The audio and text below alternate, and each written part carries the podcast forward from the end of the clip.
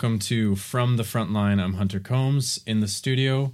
Uh, Dr. Hammond is out of the studio for the next couple weeks. He's teaching at a Bible college, Back to the Bible Training College on the other side of the country.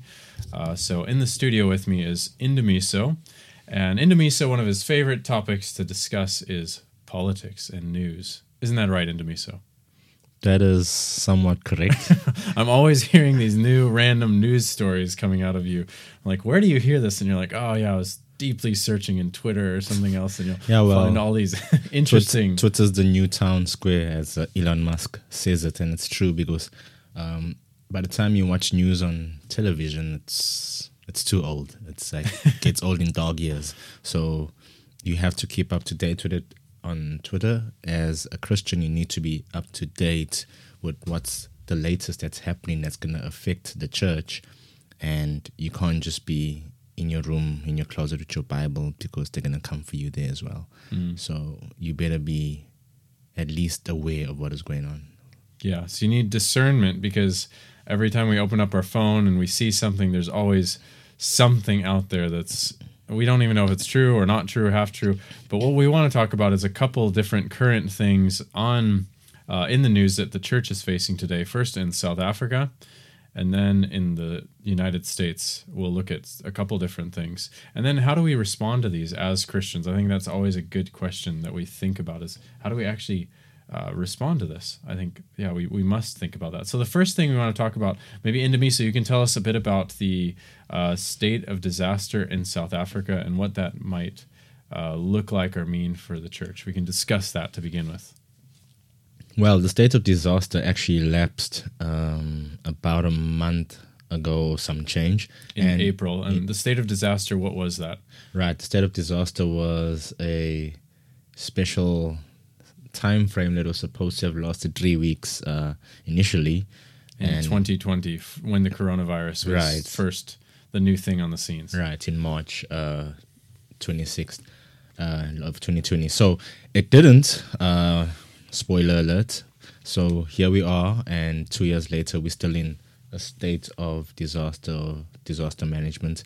So now that it, it has expired, the government had asked for a transitional period of 30 days where the public could uh, comment on whether they think it's a good idea to amend the National Health Act with the regulations we used during COVID or not to do that.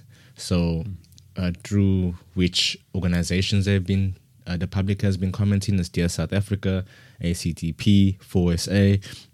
These are uh, institutions dedicated to the existential uh, integrity of the South African people and to, uh, you know, uphold uh, citizen law and you know tyranny from government should be avoided. So what they want to do is basically take in this National Health Act amendment, they want to take all the little laws, if you call it, um, that were used in lockdown, and they want to put them in this jar of the National Health Act that already exists. So they want to update that act and put all those regulations of mask wearing and vaccination into this so it becomes permanent and it doesn't need to be within a declared state of disaster where they get all these emergency powers. So what would happen is when they call on it or see fit or there's some fifth or eighth or tenth wave in 2050, they can literally stick enforce. They don't need to declare a state of disaster. They can enforce these already existing laws because they're part of the normal um, constitution and the constitutional law. So they could say, "Oh, in July there's going to be a whole sixth wave, so we need to put mask Put and mask on. right, and it would be legal for you to not want to put your mask on, and Mm. it would come a consequences of prison time. Whereas in if if you do that now, sure, a, a Pick n Pay or a Spar can throw you out, but you, There's no actual like legal ramifications Right. for it. exactly they could put you, they could arrest you, but they, they nothing would stick. It'd just be like a a quasi arrest or uh, a quasi lawsuit, like, and you could go after them for that in return. So that's basically what they are seeking to do. So now they have opened it up because the time lapse for the transitional stage of 30 days, and lo and behold, surprise, the ANC has no implementation plan. So what do they do? They extend it for another 90 days for comment, for public comment, which is still going to be majority negative anyway. So they just accumulating negative uh, comments uh, for from the public, but it's because they literally had no plan of action. It was just like, oh, another 30 days. There was no word, there was no update, no so called family meetings. And the day came, and I guess nobody was at home. So now they've extended for another 30 days because of their incompetence. And now they want to, I think, capitalize on that time as well because you know a scandal came up a few weeks ago in the newspapers about how they were deleting the public comments that were sent to the the hmm. health department. They were being delete the emails were being deleted without being opened.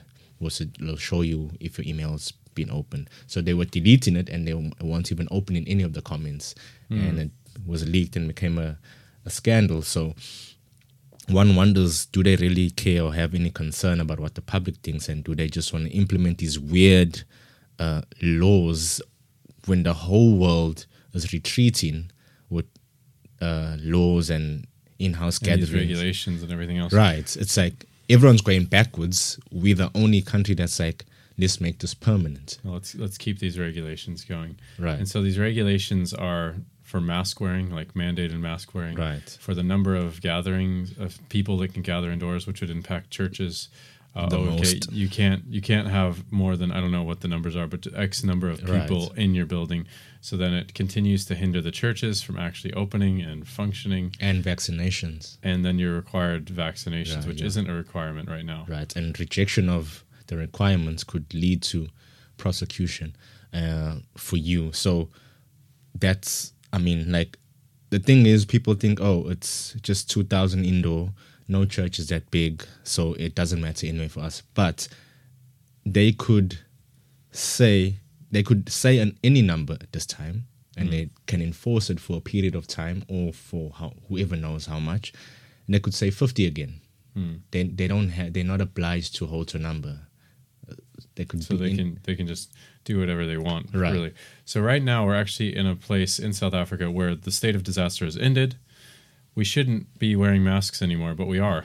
Yeah there's no law right now that is compelling you to wear a mask or get vaccinated. There is nothing except just the word of empty word of the minister of health and him saying this please wear your mask. No there, there's nothing that holds us to that. Hmm. Yeah. And so everyone's still wearing your mask going into stores going into shopping centers everything else but it's actually it shouldn't even be a requirement anymore. I mean th- this was done away with. The state of disaster is over.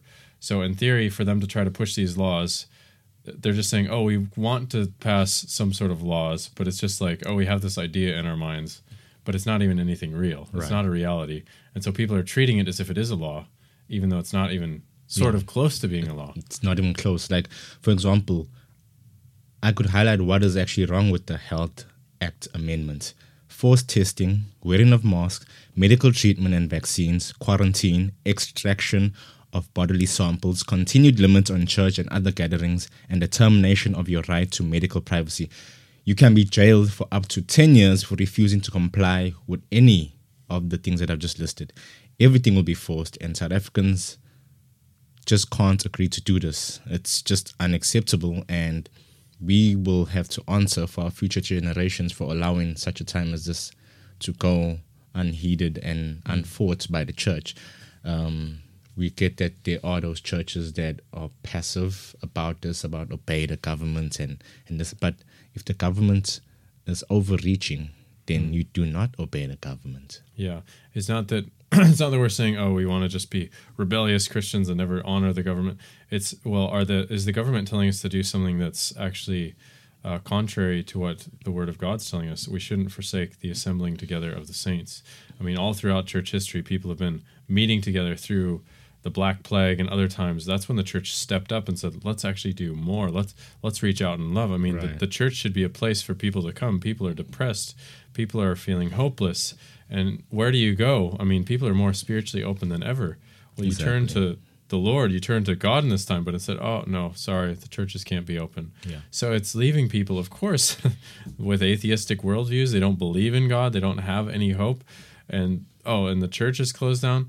Where can they go? I mean, this is this is a perfect time for the church to actually reach out with the gospel Right. to these people. It's the perfect time, and it's been disappointing to see some churches that have just close down, even in times like these when there's no law that's constraining us to close down. But as soon as there's one case in the church, they shut the whole church down.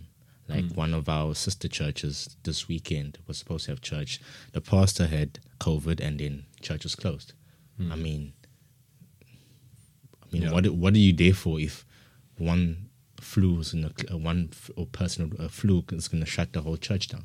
Then what is the power of God? What is what is the peculiarity of the church? Like we just uh, what a workplace. you know, Yeah, it's just don't, don't we trust in God that God is going to protect us, that God is sovereign, that God is uh, on His throne, that He's going to work mightily to overcome this, and He wants us to be a salt and light during this time. Certainly, we're supposed to be stepping out and and reaching out and showing the love of Christ. And I mean, even if we say yes, okay. Coronavirus is as bad as they say it is. Right. Even if we suppose that, we should still be moving forward and allowing people into our churches and and making it That's so true. because the deeper problem is a sin issue. It's where are these people spiritually? It's not oh we want to prevent their death. Everyone's going to die, whether COVID or someday they die of old age. All of us are going to die.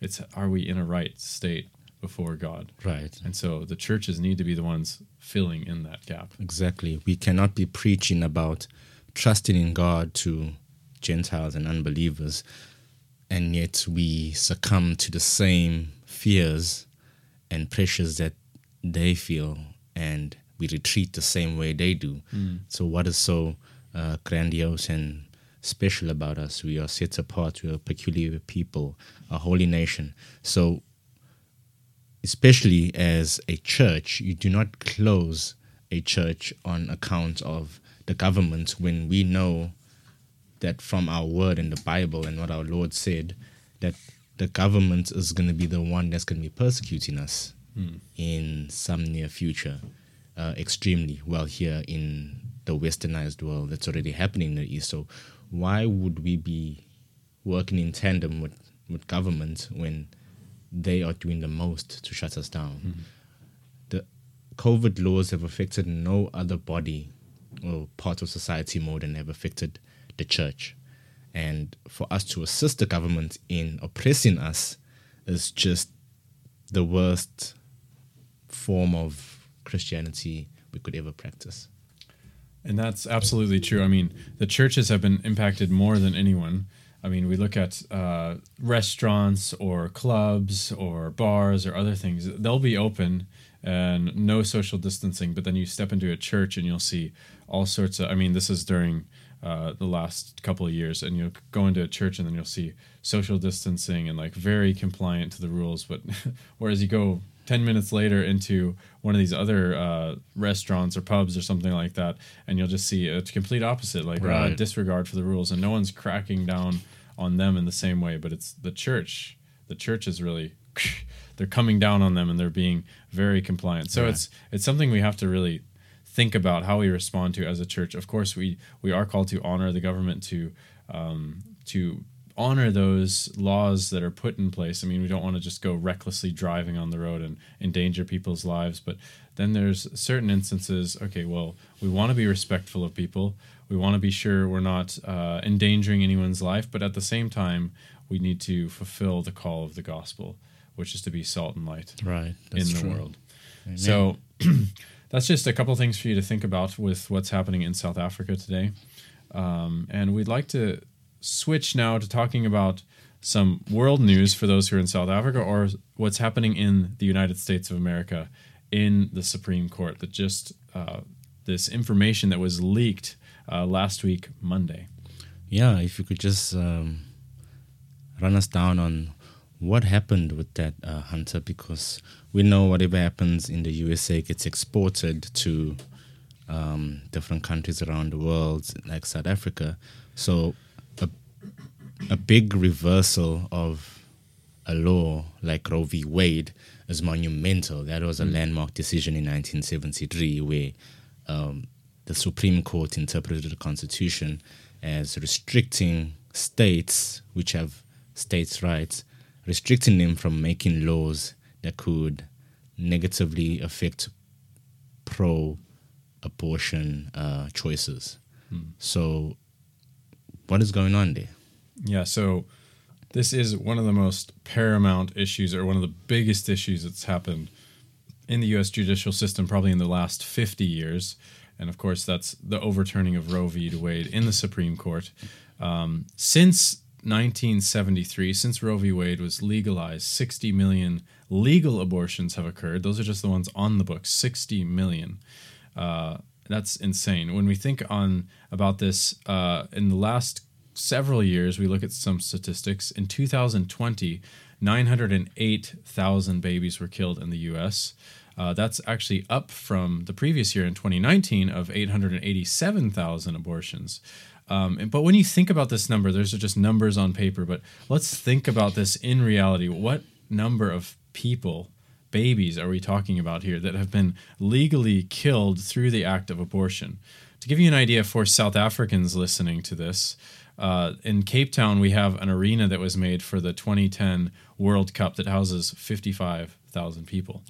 So 90, 900,000 in 2020 were aborted. That's the equivalent of having 16 and a half of those stadiums filled where every seat would be occupied by a dead baby. Right. 16 stadiums full 16 and a half stadiums full of dead babies just in 2020 that's an insane That's amount of amount. dead children and yet when we think about 60 million that have been aborted since 1973 well the population of south africa is 59.3 million people My goodness. that's more than the entire population of South Africa. Imagine if we could do a quick survey over all of South Africa and every single person you saw was a dead baby. Hmm. And then plus 700,000.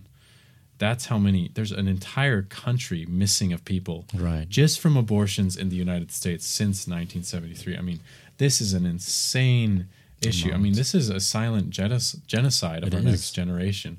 To have 60 million people dead?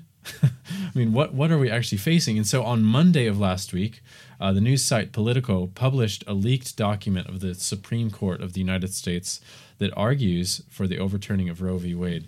So basically, this leaked document says the Supreme Court has actually come in favor of deciding that they're going to roll back what Roe v. Wade decided. Now, in the states, you have every different state has their own constitution and their own laws and their own regulations. And so, in many states, there's actually in their constitution, abortion is illegal. right. Yet, when this issue happened, when this court case took place in 1973, it created a precedent to allow abortions to take place against the constitutional law of different states. Right. So the Supreme Court is now coming up with a ruling in which can overrule the state's constitutional rights of no no no we we believe abortion is illegal and it should be prosecuted as murder or however however the states have Right. decided to pass laws yet because of one court case it undoes it but the court was never meant to create laws It's meant to interpret them. It's meant to interpret the Constitution and say, is this a constitutional right? Is this in line with the Constitution? No, it's not a constitutional right in the United States. Right.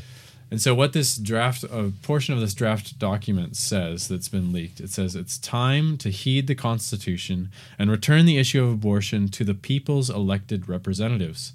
This is what the Constitution and the rule of law demand. So, these are, there's nine Supreme Court, Supreme Court justices, five of them are conservative leaning.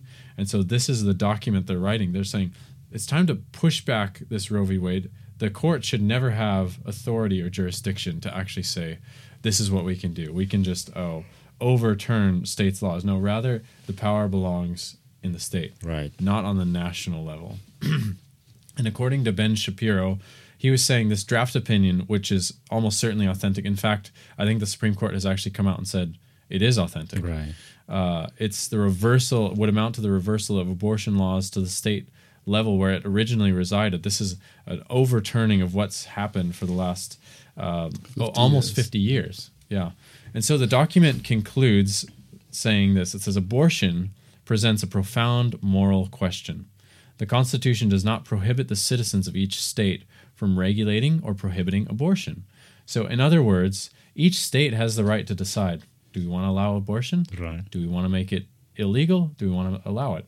And I mean, you go across different states in the US and there's marijuana's legal in some states. In other states, it's illegal. Same sex marriage is legal in some states. It's illegal in other states. Right. And so each state can decide now. They're saying, we're just removing this and saying it's down to the state level again.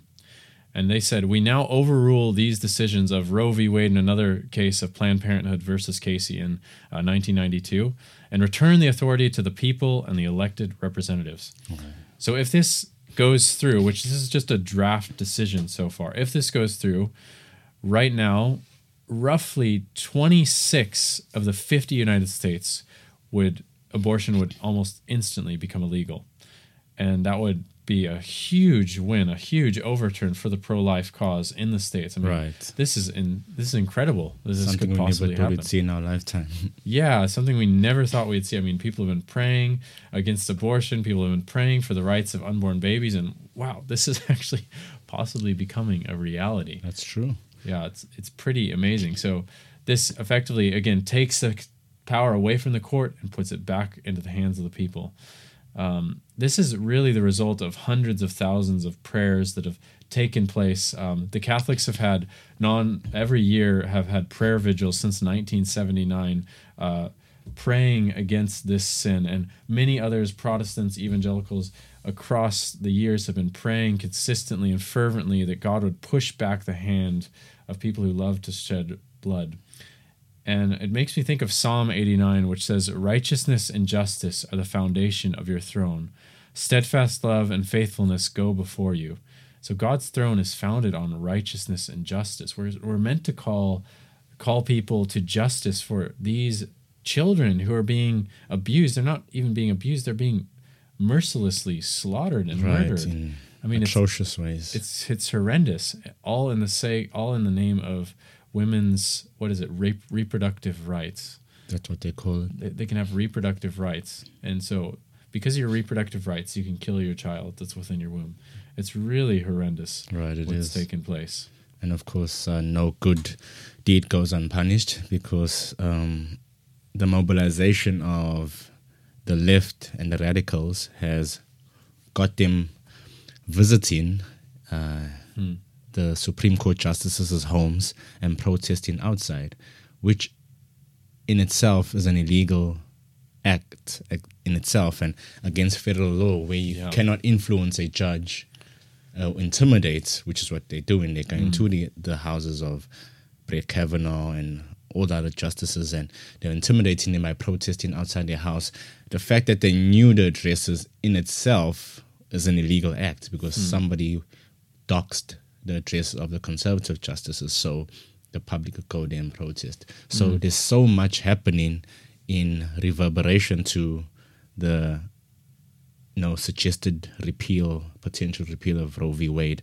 Uh, there's so much happening to put pressure on the justices to to change their mind and to conform, but they, they haven't budged so far. And do you see any good signs? You think they'll stay like that, or Yeah, that's that's the funny thing is so this is a draft that's been leaked. Right. This isn't the final verdict.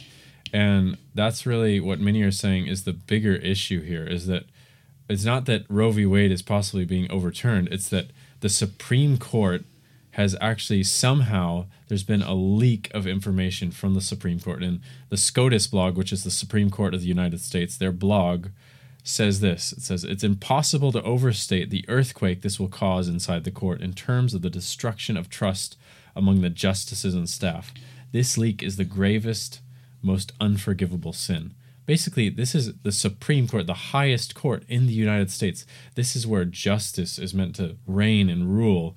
And yet, they're just letting these decisions go out to the public. I mean, this is illegal in the highest degree. I mean, even if this was a lesser court case, if you're a juror on a on a court, I mean, you're you're sworn to so many uh, acts of confidentiality while these court cases are in hearing. You can be thrown in prison Right. for just discussing lower, lesser, like state level cases. No, this is the Supreme Court, The and someone has leaked this information. I mean, this person ought to be perse- prosecuted, not persecuted, ought to be prosecuted for this happening. And so, what people have been saying is, well, why is this information leaked? Right. It should It's, not be. It's to put pressure on the justices. As you said, Right. they're actually going, some are actually going and visiting the homes of these justices.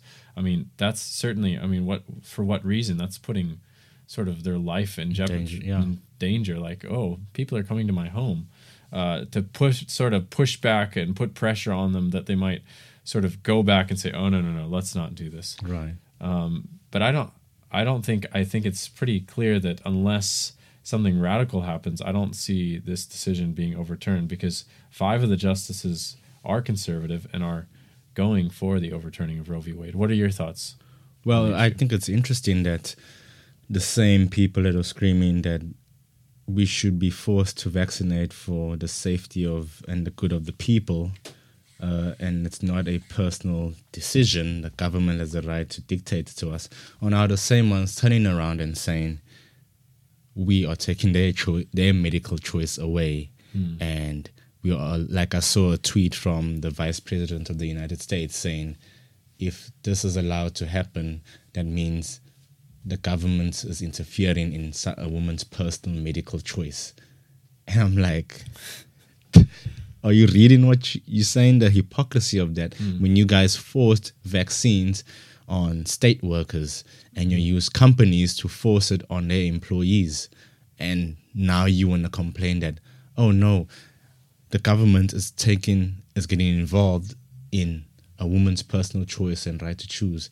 They shouldn't be able to legislate against women. And another argument I've been hearing is men shouldn't have the option to legislate on women's health Oh my word. or women's bodies. So if that was the case, then the Roe v. Wade decision should have never happened in the first place because it was an all men panel of justices that decided we are going to make uh, a law prohibiting the states from banning abortion. So that alone is circular reasoning, and Yeah, that's crazy. yeah, so it's interesting to also find out that now we know that only women can get pregnant. As activists have been saying, it's a woman's right to choose. Y'all are taking bodily autonomy away from women. But in the previous weeks, they've been pushing that men can also get pregnant. I mean, WhatsApp released an emoji with the preg- pregnant man Oh my word. in a blue shirt. Um, yeah, so it's they were advocating about how men can get pregnant, and there were documentaries on Netflix called um, I don't know what it were called, the name was called, but it was about following a docu series following this couple where the man was actually giving birth, and um, you know it was just being pushed that oh men in sport like transgender men, Men in, in sports, sports, being as women, yeah. Exactly. So now, with all the outrage, it's like that's been forgotten. So sense has come back, which shows that this is not genuine when they push these agendas. They're just going with the flow to appease a Yeah. certain crowd. But men cannot be pregnant. Men will never will be pregnant.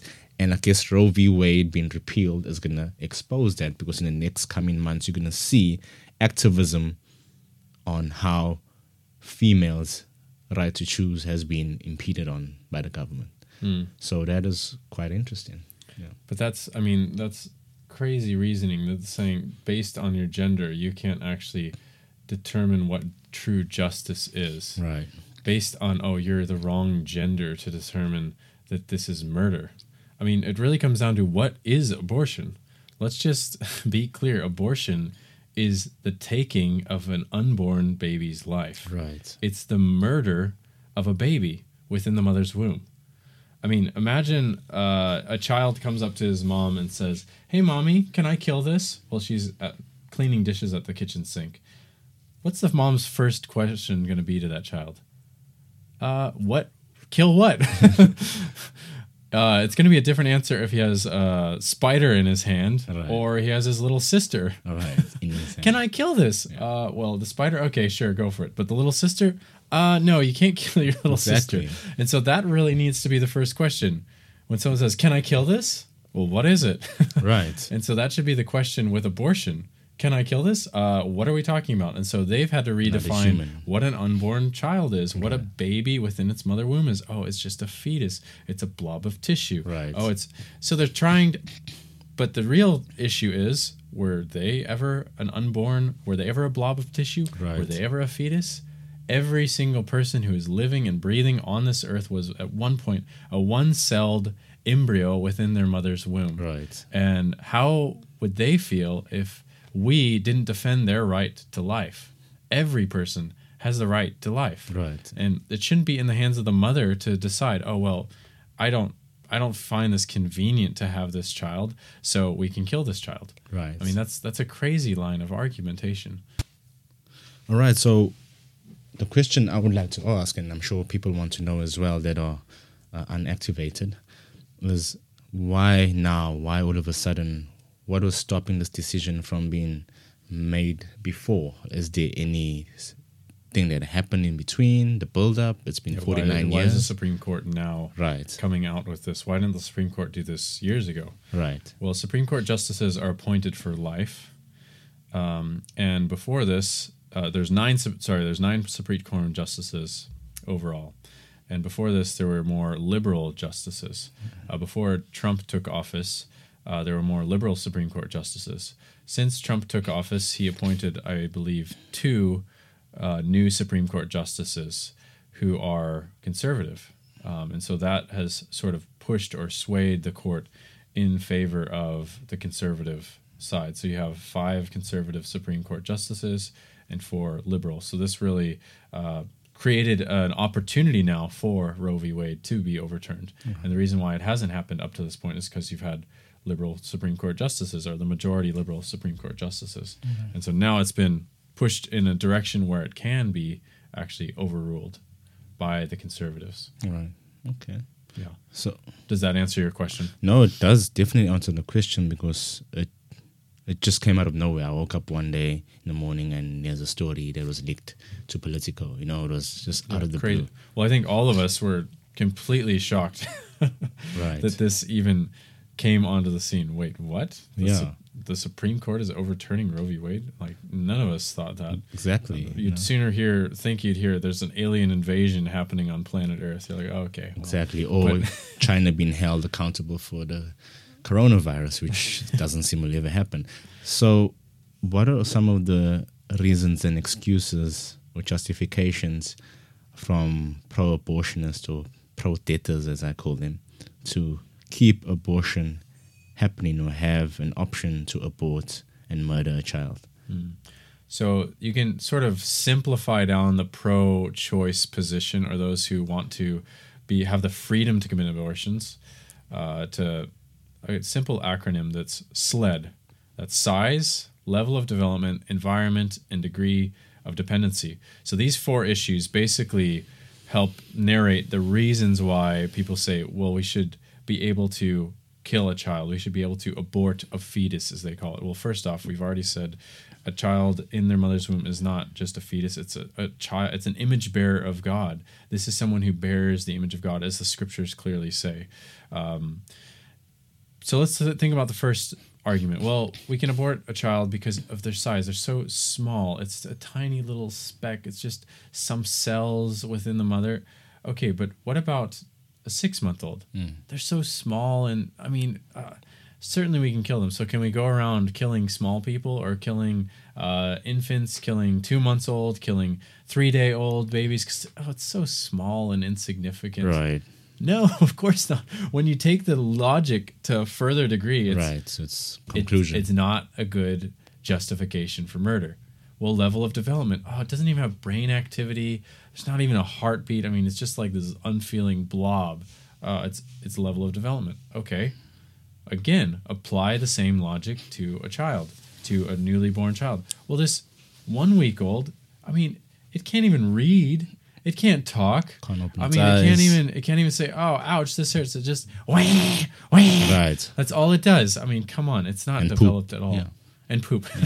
well, think about it also to another degree. Okay, apply that same logic to level of development. What about people with special needs that are handicapped and have other learning disabilities? Can we just go around killing them Right. because they're not developed enough? What about people who aren't as educated? Who gets to decide what level of development means you have the right to live? I mean, what if you apply this logic r- rationally and across the board?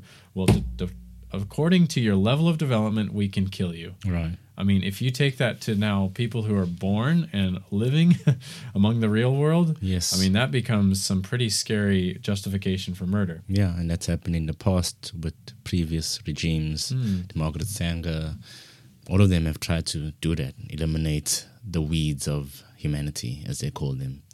Yeah, exactly. And so development isn't a good reason why we should be able to kill you.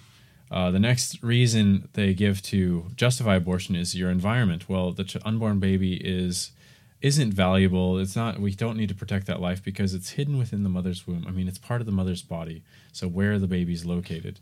But can you apply that to same logic to someone who's been locked up in a closet for their whole life? Would it be okay to go around killing people who have been abusively locked in weird places? Or imagine, well, everyone who resi- resides in an alleyway, we can kill, we can murder simply because of their location and their dwelling place was an unfavorable one. I mean, and this is what we're, is being given for justification for murder. There's no magic that happens when a baby travels seven inches down the birth canal into the real world. I mean, it's still a baby. It was a baby before. It's a baby afterwards. It's just changed its environment. Now it's no longer in the mother's womb. It's outside the mother's womb. So you can't use that as justification. And the final justification used is degree of dependency. Well, they'd say, well, but without the mother or the unborn baby, the fetus would it wouldn't survive. It's sort of this parasite sucking life from the mother's body. Well, actually, it's it's being fed, it's being nurtured, it's being taken care of by its mother. It's the way that God designed it to be. And again, you apply that same level of logic to a child. My six month old. Well, it's it's dependent on the mother to live. It's dependent on us to feed the thing, oh, three times a day, and we have to change its nappies. Oh, and it actually, it, this baby needs to nurse and all these other things. It's so dependent. So in that case, can we go around killing three months old? I mean, in that case, six year olds are pretty dependent on their Right. parents too. So if people are dependent uh, on others, then you can kill them. So it's very easy to see once you logically look through all these things. Size isn't a good reason to kill someone. Level of development, their environment, and their degree of dependency. This is no good reason to kill a baby. And as the psalmist says in Psalm 139, every single pe- person in their mother's womb is uniquely created by God and is bestowed with dignity by their creator. And this is what David says in Psalm 139. He says, For you formed my inward parts. You knitted me together in my mother's womb. I praise you, for I am fearfully mm, and wonderfully made. Wonderful are your works. My soul knows it very well. There is dignity that every person has because God created us. We're not just blobs of tissue, we're image bearers of God within our mother's wombs. And we see it consistently throughout Scripture. Right. This is the dignity that God has bestowed on us. So, as believers, the scriptures are clear. At the moment of conception, we are unique image bearers of God that are made in the image of God, and we have dignity and worth and value in God's eyes. Therefore, we should protect these unborn children. And it's such a blessing that God has allowed this um, court case to possibly go through, that the Supreme Court could actually be overturning this. Every Christian should be fighting for the rights of unborn children. We need people who stand up for the rights of unborn children. That's true. And those people are going to come from the church mostly. Uh, we know that in America, the Catholic Church heads the movement of the pro lifers. And in South Africa, you know, it's you know, from the Protestants that we take upon ourselves to do the marches for life, to do the counseling to mothers in crisis, pregnancies, and you know, we provide options to those mothers who have those situations where they cannot uh, afford the child. You know, so those situations come from, you know, a world overtaken by sin and death and evil and despair, and we are a city on a hill that's supposed to be encouraging.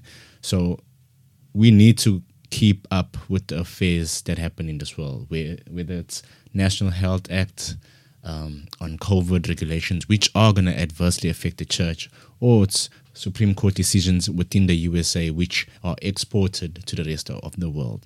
We need to keep an alert eye out on all these matters. Mm, absolutely. And so we hope that this has helped you think a bit more clearly about some of these issues that we face in the world today, how we can respond as believers, how we ought to respond as believers. We need to be consistently rooted and grounded in the scriptures so that we can actually address these issues, that we know what's going on, but then we also think about how does God want us to respond to these things? That we stand up for the church to be salt and light in the world even when the government says that we must shut our doors, and that we stand up for the rights of unborn children, and that we have compassion on these mothers. And unfortunately, we didn't get much time to go t- touch on that, how we actually, the church should come around these mothers, but that's a conversation for another day. Right. But thank you so much for joining us. We hope this has been helpful to you as you listen to some of these different current events in South Africa and the United States and think critically about it, how we can respond as the people of God. Good night and God bless. Amen.